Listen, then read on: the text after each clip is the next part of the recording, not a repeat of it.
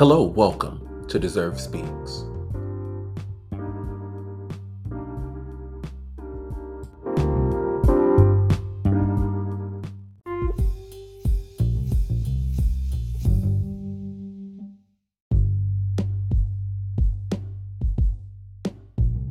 On today's episode of Deserve Speaks, we'll be featuring a talk presented by Chauncey McGlathery, a life coach from Huntsville, Alabama. This talk is so good. It's probably because Chauncey is so proficient at so many things. He's a gifted musician and a gifted writer, uh, a, pa- a previous pastor, a worship leader, an amazing speaker, an actor, and a performer a previous lawyer.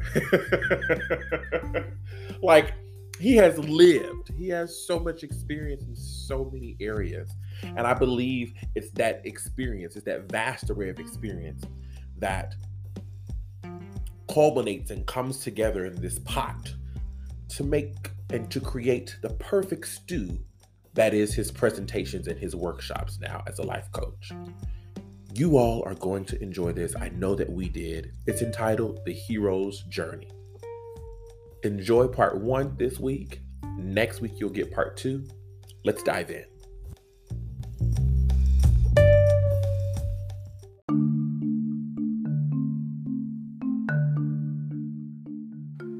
Is no better teacher than adversity. Every defeat, every heartbreak, every loss contains its own seed its own lesson on how to improve your performance next time. Malcolm X. Hello, my name is Chauncey McGlathery. I am a life coach with an organization known as the Mindful Family. We're based out of Huntsville, Alabama. And I couldn't be more excited to be with you today. Take a deep breath, hold it for a second, and exhale. You ready? Let's go. Let's take a moment and close the outer eye so that the inner eye can open. And we see in the middle of our mind a little ball of golden light. And we watch this light as it begins to grow larger and larger until now it covers the entire inner vision of our mind. And we see for ourselves within this light a beautiful temple. And we see a garden that surrounds the temple and a body of water that flows through the garden. And we see that the inside of the temple is lit as well by this same beautiful golden light. And here we are.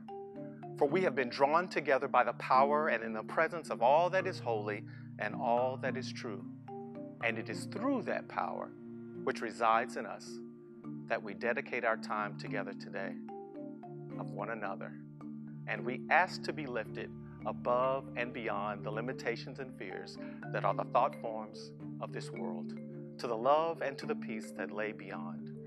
And so it is, we say, Amen. I'd like to begin this evening by celebrating healing. We're in a season of human history that my spiritual friends refer to as the shaking before the sifting. In previous seasons, many of us who do the work of raising our consciousness and calling our communities to a place of healing, we could delegate our responsibilities to trusted institutions. For better or for worse, historically, we've been able to rely on something or someone else to do the work for us. I'm celebrating the fact that even though most of these institutions that we've chosen to delegate our healing work to have closed, the work of healing continues. The age of institutional distraction has been exposed. And while they've been unsuccessful in fulfilling these unreasonable expectations, many healers have found their voice to reclaim their space, roll up their sleeves, and start love one heart at a time. I've recently accepted that my purpose in life was to be a healer. Not only am I personally supposed to be the first subject of my work, but I am supposed to give healing away to anybody who's interested in experiencing this amazing phenomenon. I grew up in a church where healing was something everybody talked about. They said they wanted to experience it, but there was very little evidence that healing was ever actually taking place. I assumed it was like a Bible story, something that was a perfect ideal, but no longer within our realm of experience, a possibility, a hope, a potential. Maybe if we weren't so disconnected from the source, it could be a part of our daily experience. Brene Brown says that if we want greater clarity in our purpose or a deeper and more meaningful spiritual lives, then vulnerability is the path. So, in order for me to be vulnerable with you and you with me, I need to tell you how I got here. My father. Most people who know me also know that my father was an amazing man, Dave McGlathery. Some know he was a rocket scientist. Some know he was a Baptist pastor of the same church for almost half a century. Some may know he was a patriot, but most people don't know that my dad was also a sharecropper. Oh, yeah, it's a big part of how I became who I am. By the time he and my mom had kids, he was already working for NASA. Everything he was instructing and demanding for his kids to do was given to us explicitly as a guideline and warning so that we would never have to fear going where he had already been in the cotton field. But wherever he was, my dad was going to be the best. That's critical for understanding my context and upbringing.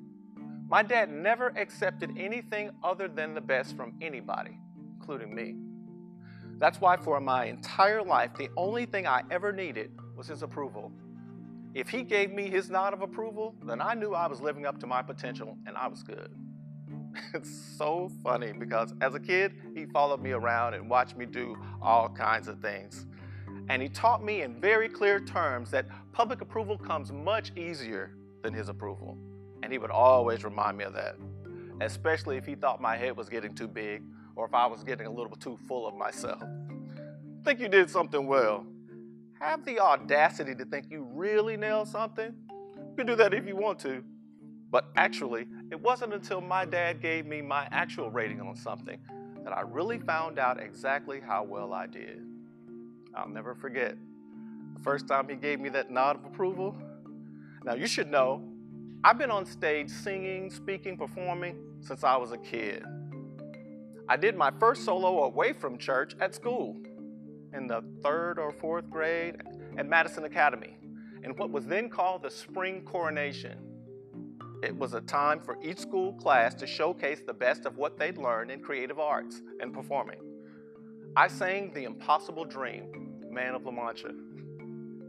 I don't remember anyone else in the coronation having a solo. It was a moment. The lights were down, the class was downstage, I was upstage center with a spotlight shining down in the narrow space around me. It was ridiculous. But that was the nature of my childhood. When I finished singing, all I heard was silence and then a roar of sound, praise. At the time, it was the loudest noise I'd ever heard in person. Yeah. So the event is over, and we're back in the car, and I ask him, Dad, what did you think? My dad said, Yeah, it was okay. You did it better than you did it at home. Listen, people were throwing flowers, crying. My dad was unbothered and unmoved. For the most part, my father maintained that attitude about me throughout my whole life. Then in 2016, when he passed away, even after all that time, I still needed him. Still needed his approval. I wasn't really upset about him not fighting harder to stay alive, but I was devastated that I no longer had the choice to rely on him. For three years, I woke up every day feeling like Isaac. I was on the altar, and Abraham was nowhere to be found. If I'm not Isaac, who am I? I never really thought past that relationship.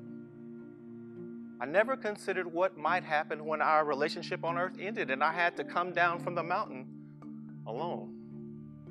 My identity. Who was I without my father? His passing forced me to think about my identity. The beauty and terror of that summer is I got sick soon as I realized that he was gone and not coming back. My schedule for the months between his passing and my being admitted into the hospital was relentless. I made sure that I wouldn't have a moment to think, much less breathe. For a period of three or four months, I distracted myself. It was summertime. I was doing stuff at church, various projects all over the city. I spent my days ripping and running. Finally, The week that my busy schedule ended, I was desperately ill. I was so sick during that final week that I thought I was going to pass out right there in front of the audience. Right after that, they rushed me to the emergency room. I was dying of a broken heart. I had to come to terms with the fact that I had lived my whole life through the eyes of my father. There in the ICU ward, I realized how bad I was. I knew exactly what my dad would be doing on my behalf had he been there. None of the doctors could figure out. And there I was, lying in the hospital bed, waiting for some word on what was happening. I could feel my father's hand resting on my chest, as he'd done so many times before. My bottom. So there I was on my deathbed, and as trained as as gifted as I was, I wasn't trained for this. I grew up in the church. I knew I was fearfully and wonderfully made. I knew I was adopted into family of God. I knew that what was done through God's Son was accredited to my account, and I was deemed righteous. But sick? Dying? I wasn't called to this. Damn. What did this mean? Was I not in the family of God? Had I left some sin uh, unconfessed? Had I been disobedient in some task that I'd been asked to perform, like Moses, and was denied entrance into the promised land? Or had I been lied to this entire time? Had I been deceived by my family just so that my behavior could be controlled? Had I been taught this fake theology of sin, death, and hell only so that I would be scared into conforming to society's standards of goodness and morality? Had my entire belief system been a sham? What in the hell was happening? I was groomed by my father to make sure nothing like this ever happened to me. It happened to others, but not me. That's why I did all I did for approval. I didn't know my worth outside of my performance. So I perfected my performance to prove my worth. But what happened? Here I was on the edge of my last breath, and I'm feeling emotions that I'm not supposed to feel. I felt dread, despair. I felt naked. I felt ashamed. I felt guilty. I felt judged. I've been taught how to do everything under the sun except deal with this kind of disappointment. Who was God? He's not interested in hearing from me. What did he want from me? Was he even a real thing, or did I just make him up to justify my unwillingness to be vulnerable, to be real, to be honest, to be human? Have you ever felt that? You know what I'm talking about? Betrayal. Only someone you love can hurt you this deep. I describe it as dis- disappointment, but it's much deeper than that. You know what I mean? If you're watching me and you can relate, I'd love to know. This is being recorded. And just like you're watching it, I'm watching it too. And I want to hear from you write me a comment, send me a message. Let's deal with this. Because it's not just you, it's me too. I thought I was alone at the time because the people around me who call themselves believers, they never told me about this, right? You know? Getting sick was really the first time that the ideal, the standard, the perfection was completely outside my reach. Every other time, when I disappoint myself and I couldn't quite reach perfection, I could see it. I know that it's there. I know that it's available. I just couldn't get to it. I knew there was a process, there was a formula that would result in perfection, and if I could just do the steps, I could reach it. I just hadn't done the things I needed to do yet. But it was right there. But when I was sick, there were no steps. I was on an island surrounded by an ocean. Who was I then? I didn't know. I was confused. I was lost, like a ship without a sail. That's what my grandmother would say. I was unanchored and I was floating, being pushed and pulled by every wind, current, emotion, or ideal. And what's worse, I had no idea about what was going to happen next. So that's when I hit bottom. I fell into and out of consciousness. I fell for so long that eventually I just stopped falling. Someone asked me about this a couple years ago. They said, when you hit bottom, what was it like? Was it peaceful? No, but it was quiet. Is it quiet there where you are watching this? You feel isolated? Are you afraid of the quiet? Have you done what I did and kept up a pace that makes sure that it was never quiet? Take it from me. You won't be able to keep up that pace for very long. Eventually, you will have to deal with it. You'll have to confront it. But for me, when I was in the hospital in 2016 and it got quiet, and there was nobody there telling me how I should live, I found something a voice, an energy, an inner consciousness that I didn't even know was there. Confidence. Even though I had hit my rock bottom, at the molecular level, at the quantum level, I wasn't finished. The life I was created to live hadn't reached its end. Wait a minute. Where did that thought come from? No clue. But I knew something that I couldn't explain. It's so funny I don't remember what happened next. But I found out later what happened for my aunt. She was there. She was a truth teller in the family. She was there when the doctor had my family gathered around my bed. And the doctor said he had something he wanted to tell me. It's very formal and very serious. I was like, whoa. He told me to get my affairs in order. I'd had a seizure the night before, and he said that I would keep having them back to back until I went into a coma and wouldn't wake up. My aunt says, I put my right hand behind my head and leaned back, gathered my inflection, and said, Oh, nah. Shaking my head slowly, like I'd heard primitive Baptist deacons and devotions do for a thousand years, I went into this old place, this secure, sacred place where I'm sure my ancestors have been a million times before. That place that remains safe even while slave ships are rising and falling on storms and oceans. That place that comforts and assures you when all the evidence comes out against you. Somehow, when I fall, I fell so deep into that place and hit the bottom, that's where I found my confidence deep inside me, I just knew. I knew that all of my life up, to, up until that point was just a prelude. Everything that had happened up until that point was just the beginning. I actually said those words.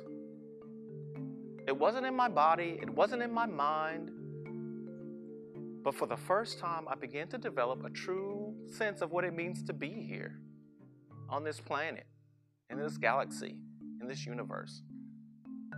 I realized what mattered and what didn't. oh my God, yes.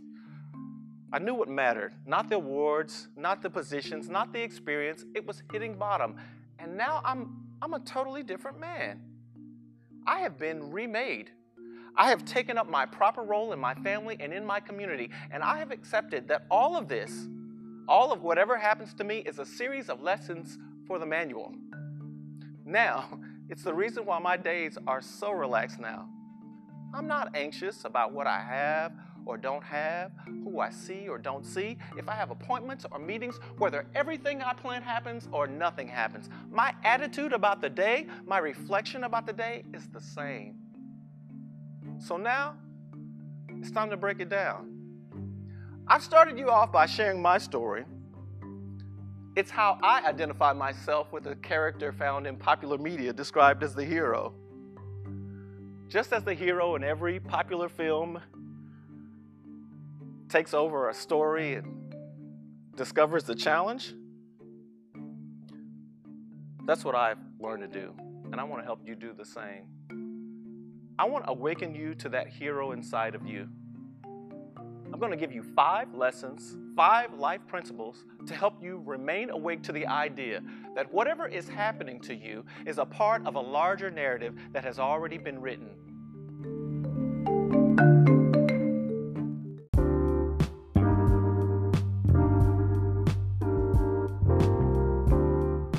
Really hope you all enjoyed part one of the hero's journey. Thank you so much to Chauncey McGlathery for joining us. Can't wait till next week to hear part two. You guys have an amazing weekend. Remember to dream, speak, and receive victory. Love you guys for real. Bye bye.